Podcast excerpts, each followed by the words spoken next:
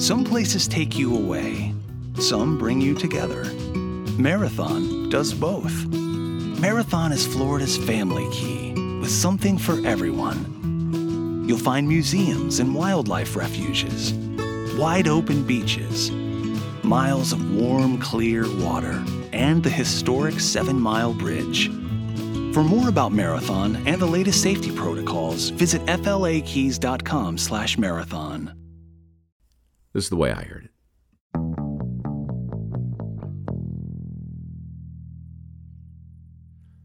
Long before she established herself as the country's first supermodel, Blanca was accustomed to men who couldn't look her in the eye. It's not that her eyes were hard to look at. On the contrary, they were lovely, big and brown and full of possibility. It's just that her other assets were so much more notable. Thus, when she finally came face to face with the man who would become her benefactor, Blanca wasn't surprised to see his gaze drop away from her lovely countenance and settle upon her more notable assets. My God, he whispered, the photos don't do you justice. You are truly divine. Blanca was neither offended nor flattered.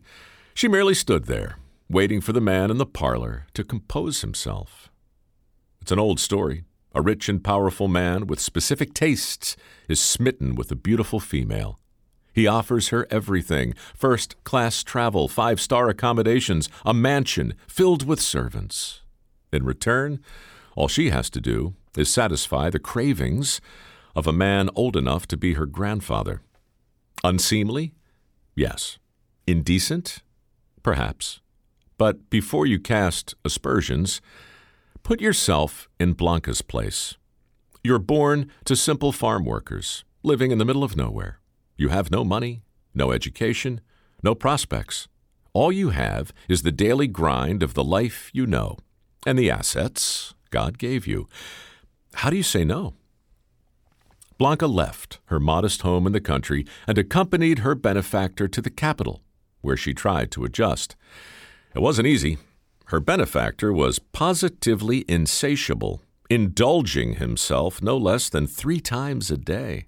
Oftentimes, he indulged in the bedroom, but sometimes he preferred the veranda, the roof, or the back porch.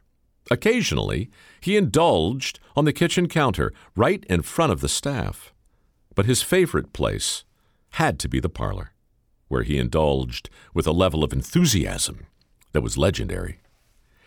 In the parlor, variety was emphasized and experimentation encouraged.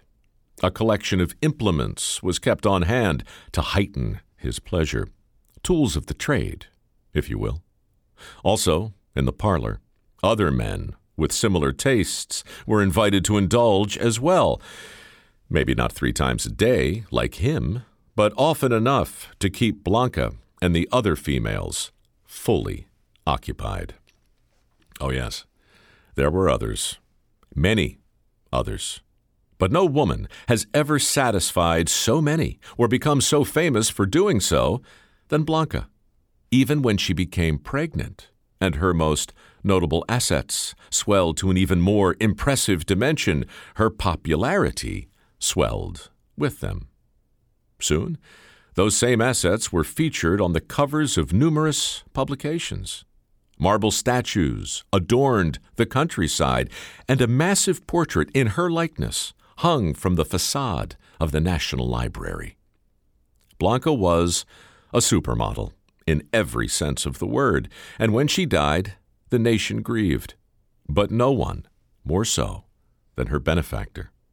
At his insistence, Blanca was given a funeral with full military honors. He called upon the poet laureate to write a eulogy and the most popular songwriters of the day to compose tributes. Then, in what many consider to be the ultimate homage to her dedication to the cause, he ordered scientists to remove enough of her tissue to begin cloning experiments before placing her naked body inside of a glass case so that the people might never forget the size of her most notable assets. unseemly, maybe indecent, perhaps. But before you cast aspersions, put yourself in the people's place. You own very little, and you know that what little you do own could be taken from you at any minute. You need something to celebrate, something to look forward to. That is what the benefactor gave them a buxom farm worker who epitomized hard work, and a parlor unlike anything the world had ever seen. For decades, the Coppelia ice cream parlor served no fewer than 35,000 customers a day. Armed with the tools of the trade, usually a bowl and spoon, the people could experiment with 26 individual flavors and eat their fill of surprisingly affordable ice cream. Maybe not three pints a day, like the benefactor, but a lot. As for the buxom farm worker, oh yes, she was a supermodel in every sense of the word. But she was also the product of a genetic experiment. Thanks to a new breakthrough in artificial insemination, Ubre Blanca, white udder in English, was born with a set of mammary glands that grew to over six feet in circumference. Indeed, her most notable assets produced four times more milk than the average dairy cow.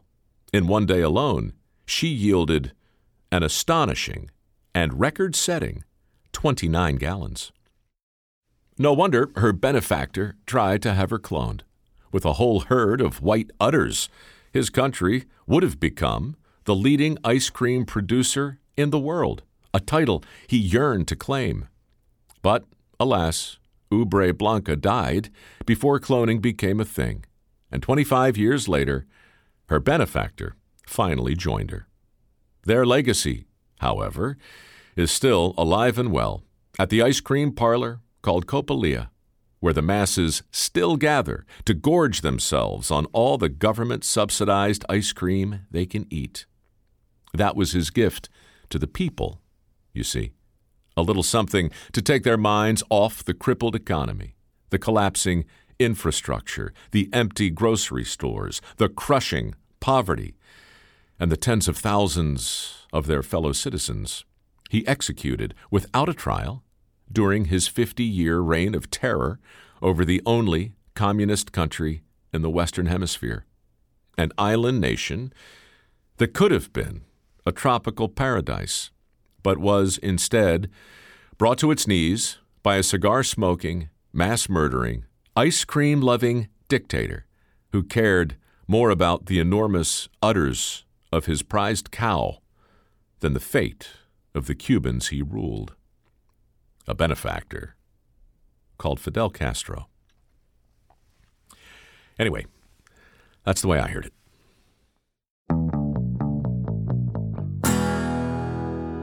The story you just heard is true, at least the way I heard it.